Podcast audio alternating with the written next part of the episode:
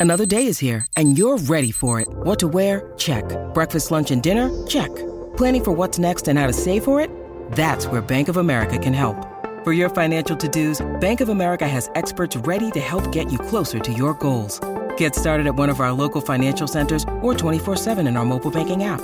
Find a location near you at bankofamerica.com slash talk to us. What would you like the power to do? Mobile banking requires downloading the app and is only available for select devices. Message and data rates may apply. Bank of America and a member FDIC. Podcast Story. L'8 ottobre del 2000 il campionato del mondo di Formula 1 torna in casa Ferrari. Wake up! Wake up! La tua sveglia quotidiana. Una storia, un avvenimento per farti iniziare la giornata con il piede giusto. Wake up!